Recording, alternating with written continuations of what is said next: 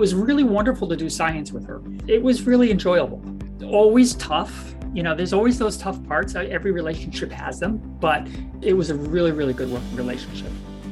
This is The Day That Changed Everything, a podcast series produced by MaineBiz, Maine's business news source. Every two weeks, we will post an interview with a business leader whose life was upended in one day and learn how they navigated their way back. If all great change is preceded by chaos, then this podcast series seeks to make sense of the chaos.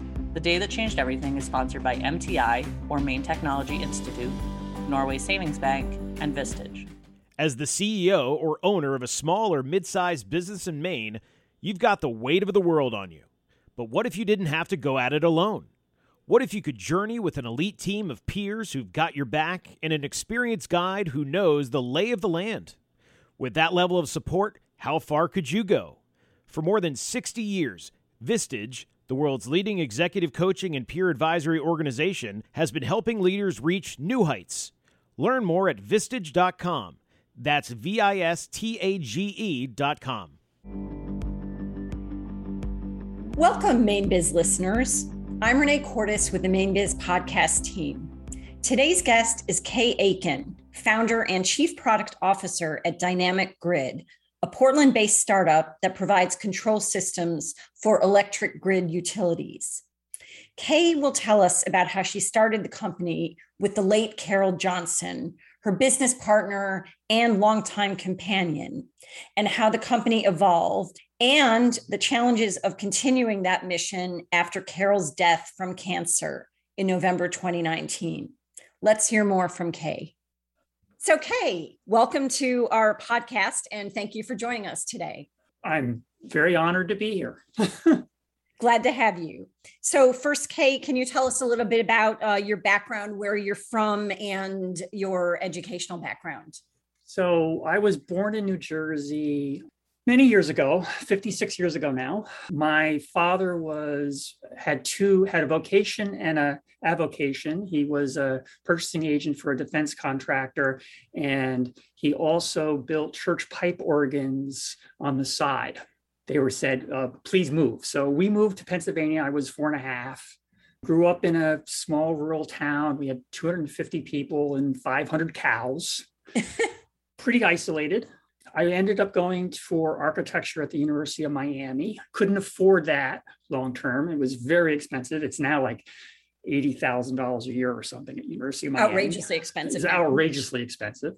Came home, worked with my father for a little while, building pipe organs actually. And then found an energy engineering degree at Penn State. I'd always been interested in architecture, sustainability, and the technology related to that. Um, and the course was really an extension of my personal exploration in that area.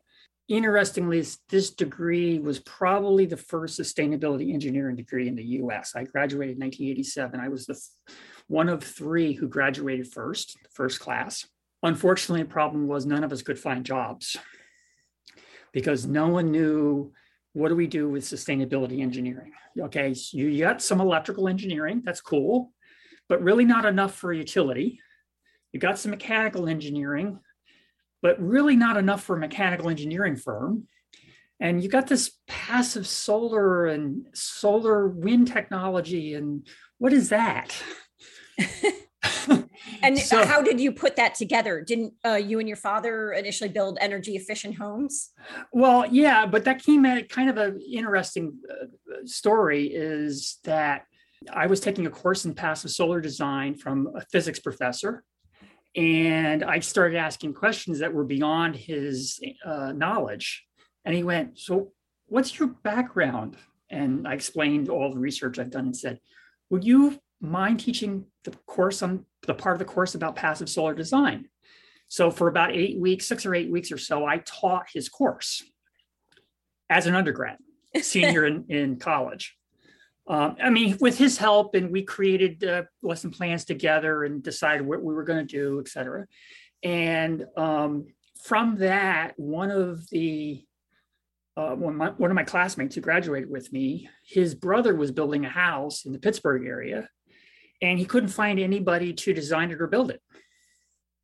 So I built a double, what's called a double envelope house, which is a passive solar house that has these double walls that uh, warm air is developed in the front of the house, goes in a, through a stone bed, comes out the back, and there's this thermal siphon that happens in the house. So uh, I designed that, that got built. I was twenty years old, and that started my business. Good. So, um, Kay, let's now um, jump to the time that you first uh, crossed paths with Caryl Johnson, your future life and business partner. Tell us how you guys met and when. By this time, it was two thousand six. I was in my second home building business. This was in the Washington, D C area. I met Caryl online, two thousand six. She was working for British Aerospace, B A E Systems, in the, in the U S it's called, in Hawaii, in Honolulu, Hawaii.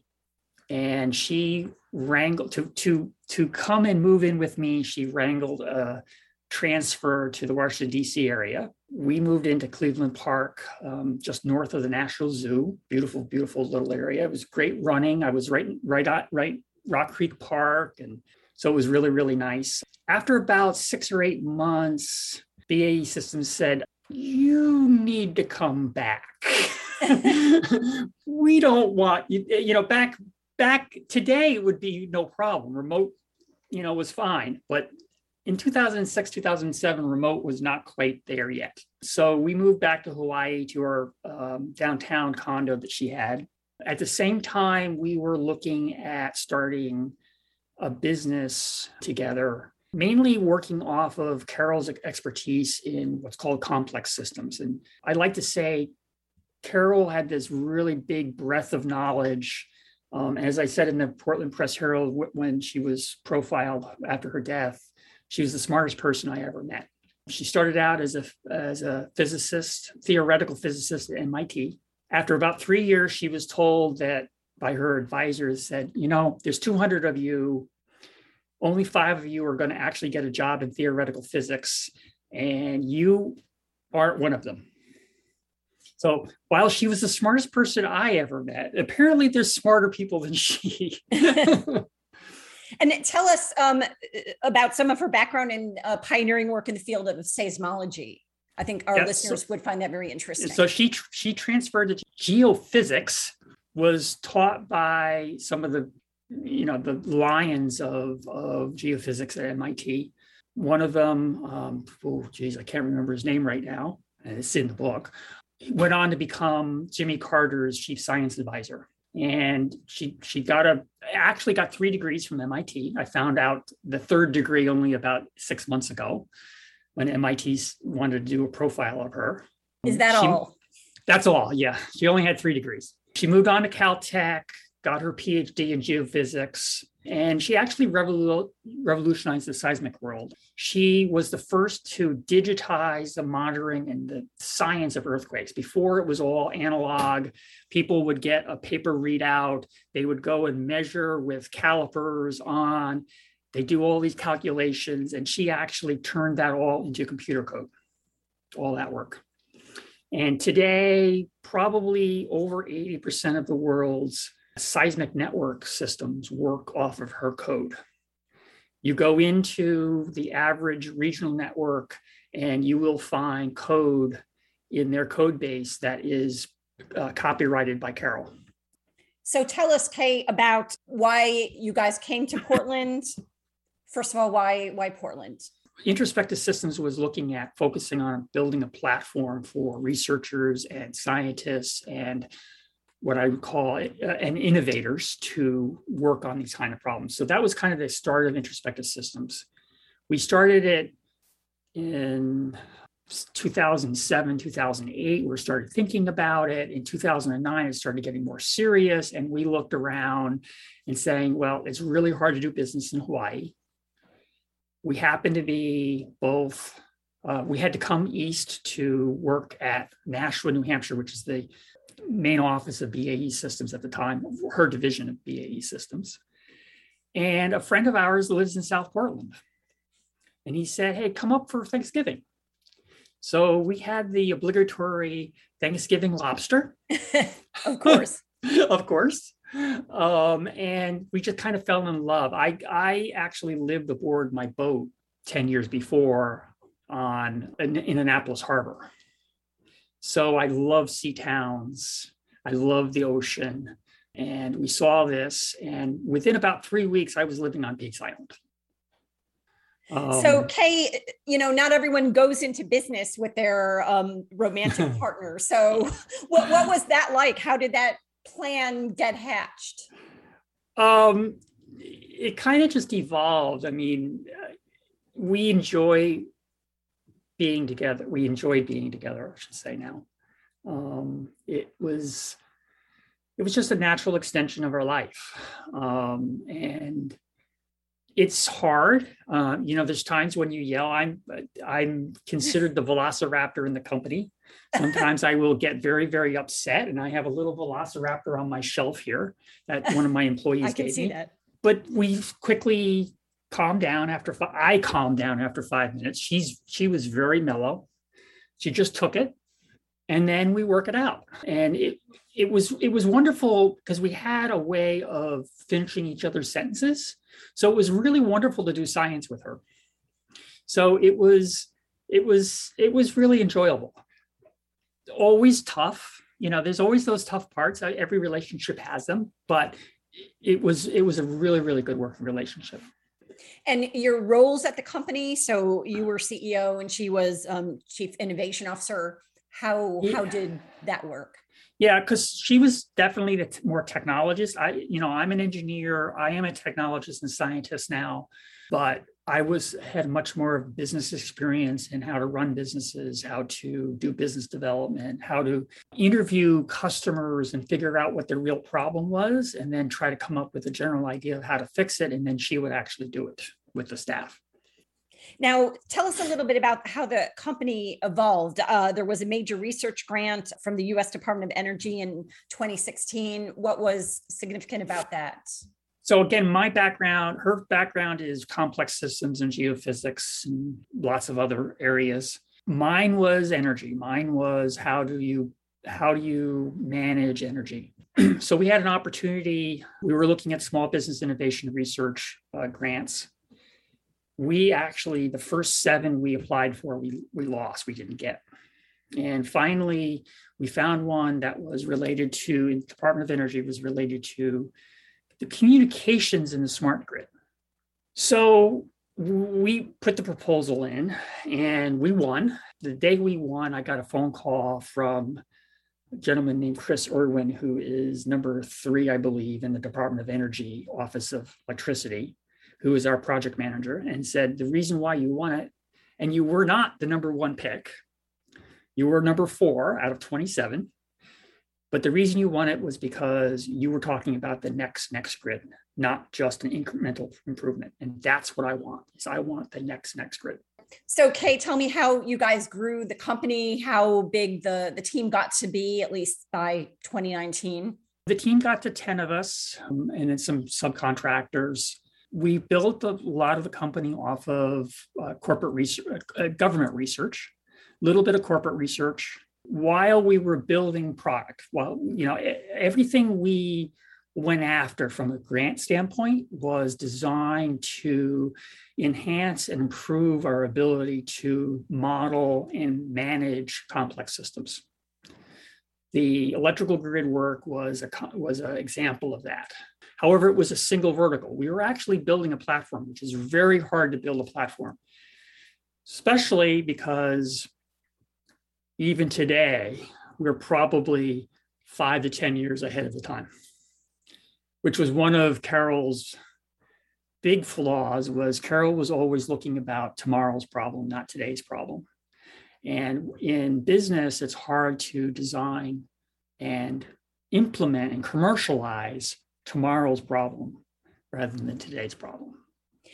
Did you, speaking of tomorrow's problems, did you guys ever talk about what would happen to the company if, if one of you guys couldn't continue? Hmm. Did you have a succession plan in place? No, which is the problem that I'm battling right now. Ah. We weren't married. I was, I, I married once before. I was a little gun shy. Caryl honestly asked me multiple times. I said no. So we will talk about her cancer diagnosis, but she actually died without a will. we had written the will and she went into the hospital last time and we just didn't get it signed and notarized. So that's one of the things we're bat- we're battling right now is, is estate planning was very poor. And I will tell everyone, please, with your significant other, do estate planning. You can be as healthy as you want to be, but if you don't do estate planning, it's not good. So you learned the hard way. I learned so, the hard way. So, Kay, now let's talk about the, the shock of that diagnosis and certainly the first of many days that changed everything for you. What do you recall about the day that she was diagnosed? Well, this is definitely the day that changed everything, um, as the title of this podcast is. Uh, it was January twenty-fourth, twenty nineteen. And I guess early in the day, I didn't really realize what was going on. She woke up one day, we would sit and watch T V a little bit, you know, the news, and we had breakfast. She got breakfast. She went downstairs to work. Again, we were, we lived in the same building, so it was easy to get to work. She was very, very, she persevered. She worked hard all the time. I was working on a proposal at the time. So I started working on the proposal. I came down an hour, half hour later, maybe. And I would go up and to her office and ask her questions and say, hey, uh, what about this? Do you think we should go this way or this way? And she was giving me these very flippant answers. What Caryl, Caryl was interesting is sometimes her jokes, you get a joke, you didn't understand it, and then five minutes later, it would dawn on you what she was saying.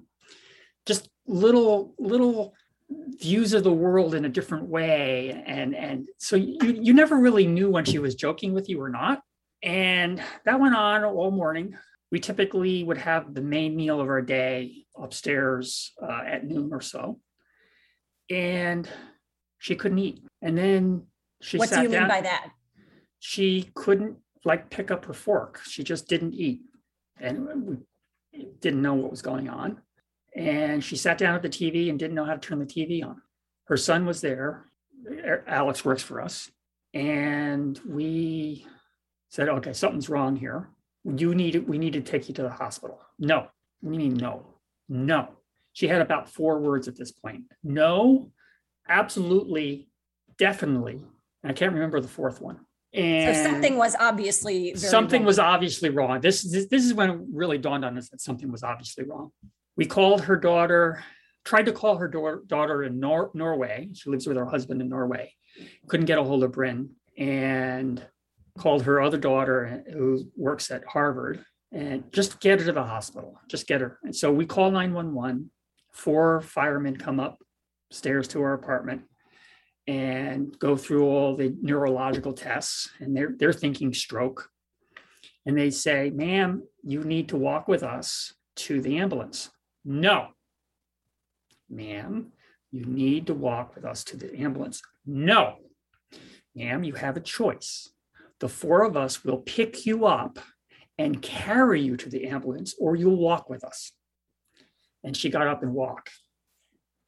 This was about one thirty or two in the afternoon. By five, we found out that she had a brain tumor. At the time, overnight, we thought it was non-cancerous. Typically, these were non-cancerous uh, tumors. Very good doctor, Doctor Rigani at uh, Maine Med, did surgery the next morning around ten in the morning. Went really, really quick and well. And he came in and talked to us, um, Alex, myself, and the oldest daughter, Kat, and said, it doesn't look good. This is cancerous. Turned out. What was, what were your emotions like that day? Oh, hard to describe. Hard to describe. I mean, I, yeah, it, I don't think it really dawned. Interestingly, I don't think it really dawned on me until she died, which was ten months later. Um, now, did she undergo, she underwent treatment then for several months, I believe.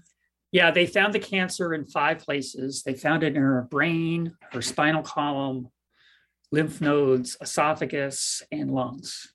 Turned out to be a very, very rare cancer, a, so- a neuroendocrine esophageal cancer. There's somewhere around twenty or thirty people in the country diagnosed with it a year. the, the overall esophageal cancer is about ten thousand. And then this version of neuroendocrine, which is uh, really a nerve cancer, but it started in the esophagus. They didn't find that out for another two months or so after they did a bunch of cross-typing and stuff. Yeah, it didn't, because she was going to live forever. She she used to joke that I'm a runner and I have aches and pains from running and stuff like that. And she'd always joke that, oh, I'll outlive you, even though she was seventeen years older than I was. And and Kay, when she was going through this treatment, how how did you proceed with, you know, your life, with daily life, with and with running the business? Was she working at all during this time? Did you carry the load? Caryl can't couldn't be stopped. She was the Energizer Bunny. forty-two hours after coming out of surgery, she was back in the office. She worked that whole year. The day she died, we were writing a new proposal for a million dollar grant research project for the U S Geological uh, uh, Department of Energy and the Geothermal Research Office.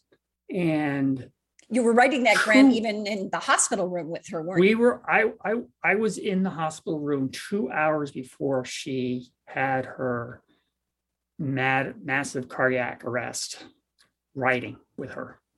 Two hours before. She was absolutely lucid, still doing world-class research throughout that entire ten months. You could not stop her. Now, did we have a lot of things to do? I mean, four rounds of chemotherapy, multiple rounds of radiation, but we were beating the cancer. We did not expect her to be dying. Um, she was going to beat this. The doctor was amazed. Uh, I, New England Cancer Specialists, Uh, Devin Evans, I, I want to shout out to Devin Evans, a great, phenomenal doctor at New England Cancer Specialists. He was shocked at how well she was doing. The chemo did not affect her. She'd go in, get chemo, and go back to the office. And how how did you manage at the office during this time with all of this weighing on your, your shoulders? Um, I just, honestly, I kind of, I have a good staff. I had a good staff. So I kind of zoned out a lot, which is probably the problems I'm dealing with today is the fallout from ten months of dealing with Caryl and then the, you know, whatever year and a half now with COVID. You were also with, with Caryl till the very end at the hospital, till almost the very end, I believe. Yeah, well, yeah, um, get her out. We were planning on, what, are we going to get her out on Saturday to Brighton Avenue, the rehab hospital, or are we going to get her out on Monday? I left at five thirty. I grabbed a McDonald's, laid on the couch, and two hours later, get a phone call on my cell phone saying, get down here now. I got to the I C U unit. Um, this was the mid-care and uh, the neurological I C U unit. And there's like fifteen people in her in her in her uh, hospital room working on her. An hour or two later, they get her up to the cardiac unit and they're working on her and they just cannot stabilize her blood pressure. eleven o'clock that evening or something, they said, there's nothing we can do. There's just no way we can keep her alive. So the toughest job, toughest thing I ever did was say, let her go. And uh, about twelve oh five that the next morning, um, she died. Honestly, the first three months was a blur. Um, I got through the memorial service we had about two weeks later and fled to Norway to be with Carol's daughter. And I just, I kind of ran away. I I came home, I I flew all around the world. I, I flew sixty-five thousand miles in three months, basically just trying to keep myself busy and do something different. And that really is why the business is hurting right now, was I had zoned out for that ten months and I really zoned out now. And companies need leadership. And I didn't provide leadership. because I didn't know where I was going. Kay, so. I think we'll we'll wrap up there and take a brief break. Uh, appreciate your candor and sharing and, and reliving this difficult and painful chapter. And then when we return, we'll talk a bit more about this, how you carried on after this tragic loss, and a writing project that you are currently working on inspired by Carol's life. Mainers have an unrivaled work ethic, an endless supply of ideas, a boundless energy to create, and the perseverance to not say it's done until it's done better than it was before, which is why the Maine Technology Institute was created to support, nurture, and invest in those qualities, and make Maine a place where ideas and people can thrive. To see how M T I supports innovation, go to maine technology dot org. That's maine technology dot org. I needed a partner. I really realized that I needed a partner that I could implicitly trust. And I implicitly trusted Caryl. So we are back talking to Kay Aikin, who was just telling us about the death of Caryl Johnson, her life and business partner, in November twenty nineteen. Uh, Kay, you were talking about zoning out. So what was that like going back to work? I don't think I was really thinking. Caryl and I were together for thirteen years, and we were together twenty-four hours a day. I mean, and it was good. So I was adrift. I was adrift for a long time, and COVID only made it worse.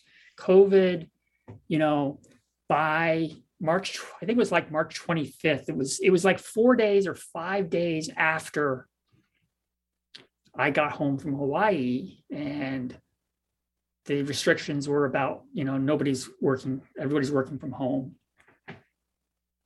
And no one was making decisions by then. You know, I, we were working on work uh, on, a, on a bunch of large sales.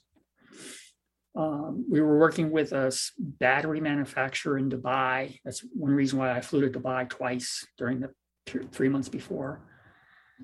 We were trying to put our controls on top of their, their stuff, supply chain issues, we couldn't get batteries.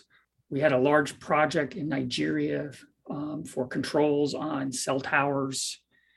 That fell through. It just, we lost between our research work, and our research work was actually supporting our development work. So we we hadn't raised a lot of money, mainly because we were in this complex adaptive systems market where investors look at us and go, huh? And honestly, we're scientists. We're not good at describing that. And that kind of explains what the next chapter of the, of the book, of the company is, is I'm not good at explaining. I, I'm fairly good at explaining, but I'm certainly, Caryl was really bad at explaining, but I'm still not good enough to explain to investors. I can explain to you, and you get generally what we're doing, but to try to explain it in any depth to investors, investors don't get it. So we, you know, I, I kind of banged around, you know, we lost a pile of work. I lost, we lost like a million and a half, two million dollars worth of revenue in twenty twenty. And that just killed us.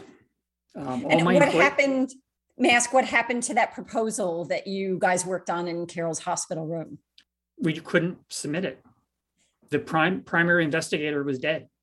So while I'm a scientist at heart, I can't get grants like this. This is one of the, it's not about the ideas anymore in science. It's about the letters you have after your name.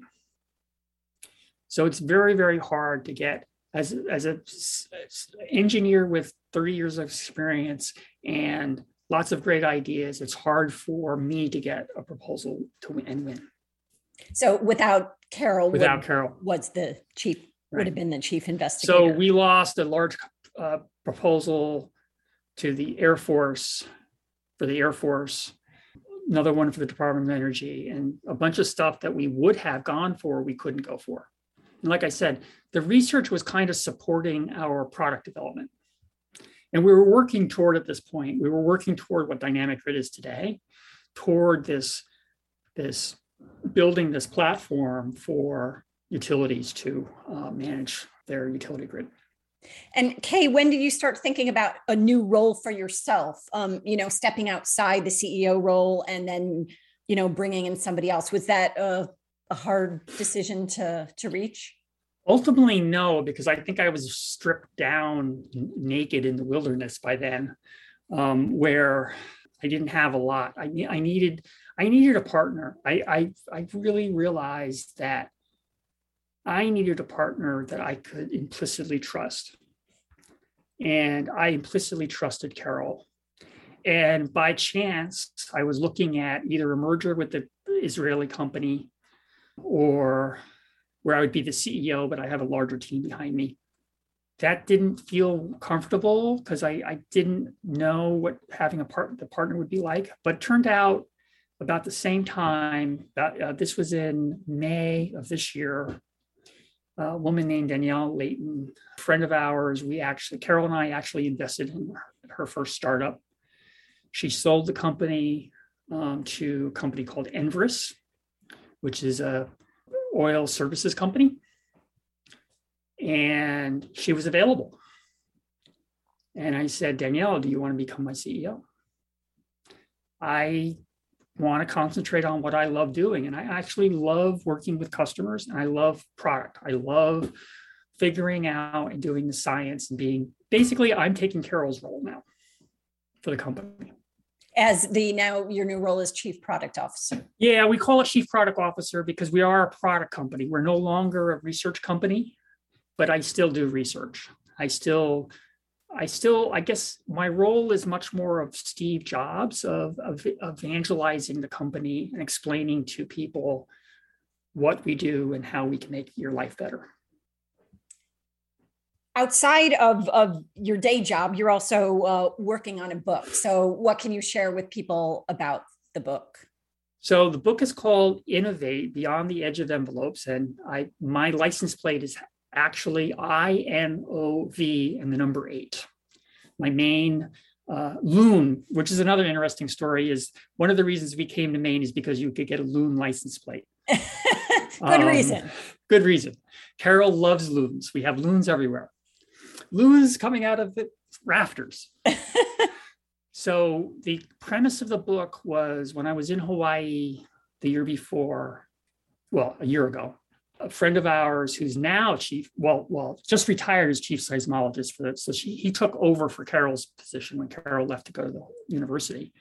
He wrote that Carol's singular uh, superpower, I guess, was the ability to look beyond edge of envelopes. And the way he described it was Caryl not only wrote past the edges of envelopes, she thought outside the box in effect, but she found new envelopes to write out beyond the edge of. So that was the kind of, you know, the smartest person in the room, smartest person that I ever met. The idea where she could bring in information from all kinds of different places and actually come up with something completely new and novel, right beyond the edge of the envelope. So the book is part uh, talk about our life together and her experiences, but also as kind of a recipe book for innovation. What makes an innovator? Um, it starts out with a description of science. What is science and what's the scientific principles, the scientific method, and how that relates to innovation. And then more about innovation, uh, how innovators think and work. You know, and there's a difference between invention and innovators. Innovators actually produce product. And then it goes into one of her big things, which is education and how how you educate innovators and how you educate children, which was a passion of hers. Her her middle daughter is actually a P H D in education. So she and I are collaborating on that part of the book. And then how you apply those lessons um, to innovation. And I, I basically talk about all the things that Carol's done. I mean, Caryl, I mean, The Hunt for Red October. She's mentioned in The Hunt for Red October, the book by Tom Clancy. Her her office is kind of described. Her her background is described, not by name, but they talk about this brilliant PhD student who wrote a, a program for seismology, which was taken by the Office of Naval Research and used in our current sonar systems. And it's a very famous line in the book, in the movie, where Jonesy comes up and says, I think I think she's going back to mama. The, the system is going back to mama. She th- the system thinks it's a magma displacement, the sound I'm hearing, but I think it's a submarine. And they were talking about Caryl. So she's got all of these things, and, and you know, making water disappear is was one of her works for the Office of Naval Research many years later. Um, and then it culminated in what we're doing in in, in com- completely re-architecting how we interact with the electricity network. And who is who is this book meant for? Can, you know, non-science nerds such as myself uh, appreciate and understand it?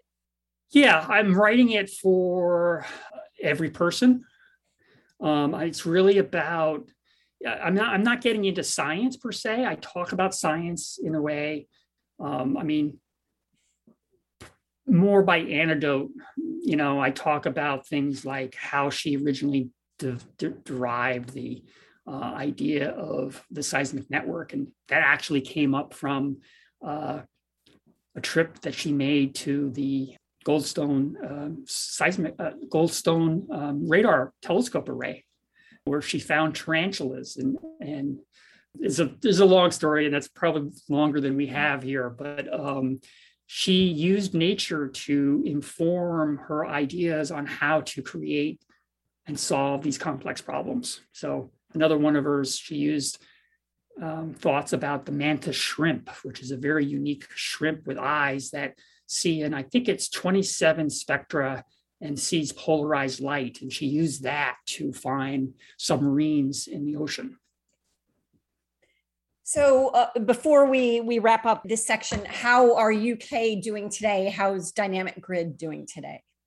Dynamic Grid is kind of just bouncing along right now. We're Danielle and I are actively uh, raising money uh, to get to the next stage. We're waiting on a large project with the Department of Energy right now, which was supposed to be awarded two months ago, but they're behind. I think part of it is they're waiting as we speak, where the budget is still in Washington, D C is still up in the air. We're hoping we get that. It's a large project in Mount Desert Island, basically to um, provide the ability to add another twenty megawatts of solar to that grid without stressing the electrical, the distribution grid. So we're we're raising money, and it, I expect at this point right now we'll we'll raise some money in the next few months, and then we'll be ready to commercialize the, the product. The product's pretty pretty much done. Certainly sounds like a lot on your plate. So we'll now take a, a final break, and then we will wrap up with a few closing thoughts. This is Jennifer Cook of Norway Savings Asset Management Group. Here, we believe in family asset management. Simply put, it means we do right by you and your loved ones. And it's not necessarily the size of the portfolio we care about. It's the story behind it, a story that's unique to you. Let us help you write your next chapter. For more information, visit norway savings dot bank. Investment products are not F D I C insured, not guaranteed by the bank, and may lose value. That's perseverance. And there's a lot of great things about perseverance. You will do a lot of things if you have perseverance, but you won't know what you're truly capable of until you hit endurance. Thank you, Kay, for sharing. It's always hard losing a loved one, but when you also have shared your professional life with that person, as you said, twenty-four seven, makes that loss even harder to, to bear. So before we close for today, any thoughts you'd like to share with our audience about carrying on with life and carrying on a business after losing your other half? I, I yeah, um, I, I guess I really didn't learn the final lesson that Caryl gave me until a few months ago. Um, and it really came into focus this month. Um, I was reading the Wall Street Journal magazine last month, and Kristen Chenoweth, the Broadway actress, the little fireplug, who's like bubbly and, and vivacious and um, is a great singer um, on Broadway. She talked about the difference between perseverance and endurance. And Caryl certainly had perseverance. Caryl worked sixteen hours a day, doggedly working toward a goal. And I, I like to explain, I like to explain this idea with talking about a marathon. So I'm a marathon runner. Um, right now, I'm not training for a marathon. Um, I can, I run three to five miles every other day or so. My knees don't allow me to run every day anymore. I used to run eighty, ninety miles a week, and I just, there's no way I can do that now. twenty-five is maybe my max. Um, but I couldn't endure a marathon today. I could not break through that eighteen, nineteen mile wall that everyone talks about. So you actually have to, that's perseverance, is, is every day with clock, without clock work, always, I'm saying, uh, run what you need to do and, and keep moving. That's perseverance. And there's a lot of great things about perseverance. You, you will... You will know, know, do a lot of things if you have perseverance, but you won't know what you're truly capable of until you hit endurance. You talk about endurance. In the case of a marathon, it's, it's again, breaking through that eighteen, nineteen mile barrier. That's endurance. When Caryl was alive, she taught me perseverance. She taught me how to keep going and, and work hard and, and toward a goal. But after she died and, and me, I guess, reassessing my life, for over the last, you know, eighteen months, nineteen months, her final lesson to me was endurance. You have to break through that pain threshold.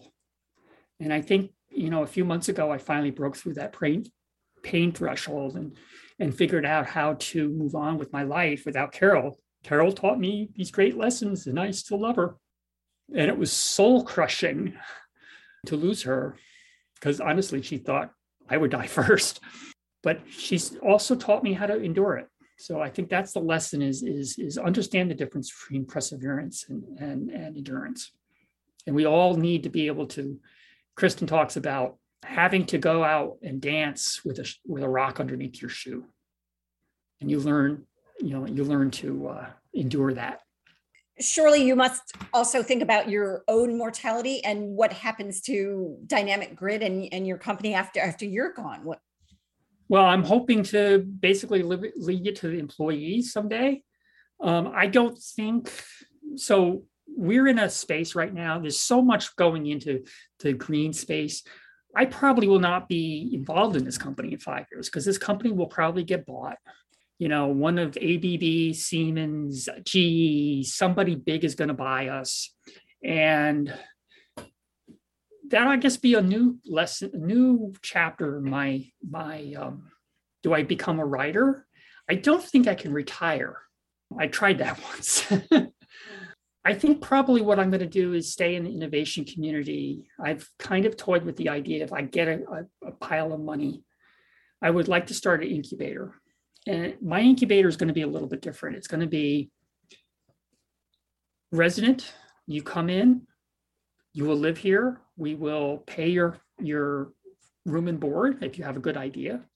It's going to be competitive. And we'll give you enough money for you to follow your dream. And you're going to have to meet guidelines. You know, like in three months, you're going to have to do X. And if you don't do X, you're out. And I'll keep feeding them money as they go through this, this process.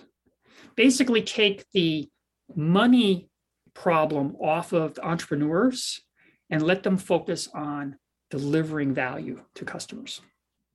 And if you can do that, I think we can do a lot for the entrepreneurial world, rather than what I'm doing right now is I'm trying to work on product, but also raising money at the same time. And those two are very hard to balance. So I'd like to just take the money problem off so they can concentrate on solving the problems. Sounds like a very worthy goal. And in other words, watch this space. So yes. And and when I, I probably have another eight months or so before I can get the book done, and then probably three months worth of four months of publisher publishing and editing and stuff. So, you know, maybe in a year, hopefully it'll be an announcement for um, Innovate Beyond the Edge of Envelopes for people. The Day That Changed Everything is a production of MaineBiz. Find out more about this podcast and other MaineBiz media products at maine biz dot biz. The Day That Changed Everything is sponsored by M T I, or Maine Technology Institute, Norway Savings Bank, and Vistage. The MaineBiz podcast team includes Donna Broussard, Allison Nason, Renee Cordes, Maureen Milliken, Will Hall, and Andrea Tetzlaff. Audio editor and producer is Chris Sedenka. Logo and marketing designer is Matt Selva. Subscribe at maine biz dot biz or via iTunes, Spotify, or wherever you listen. Copyright twenty twenty-one.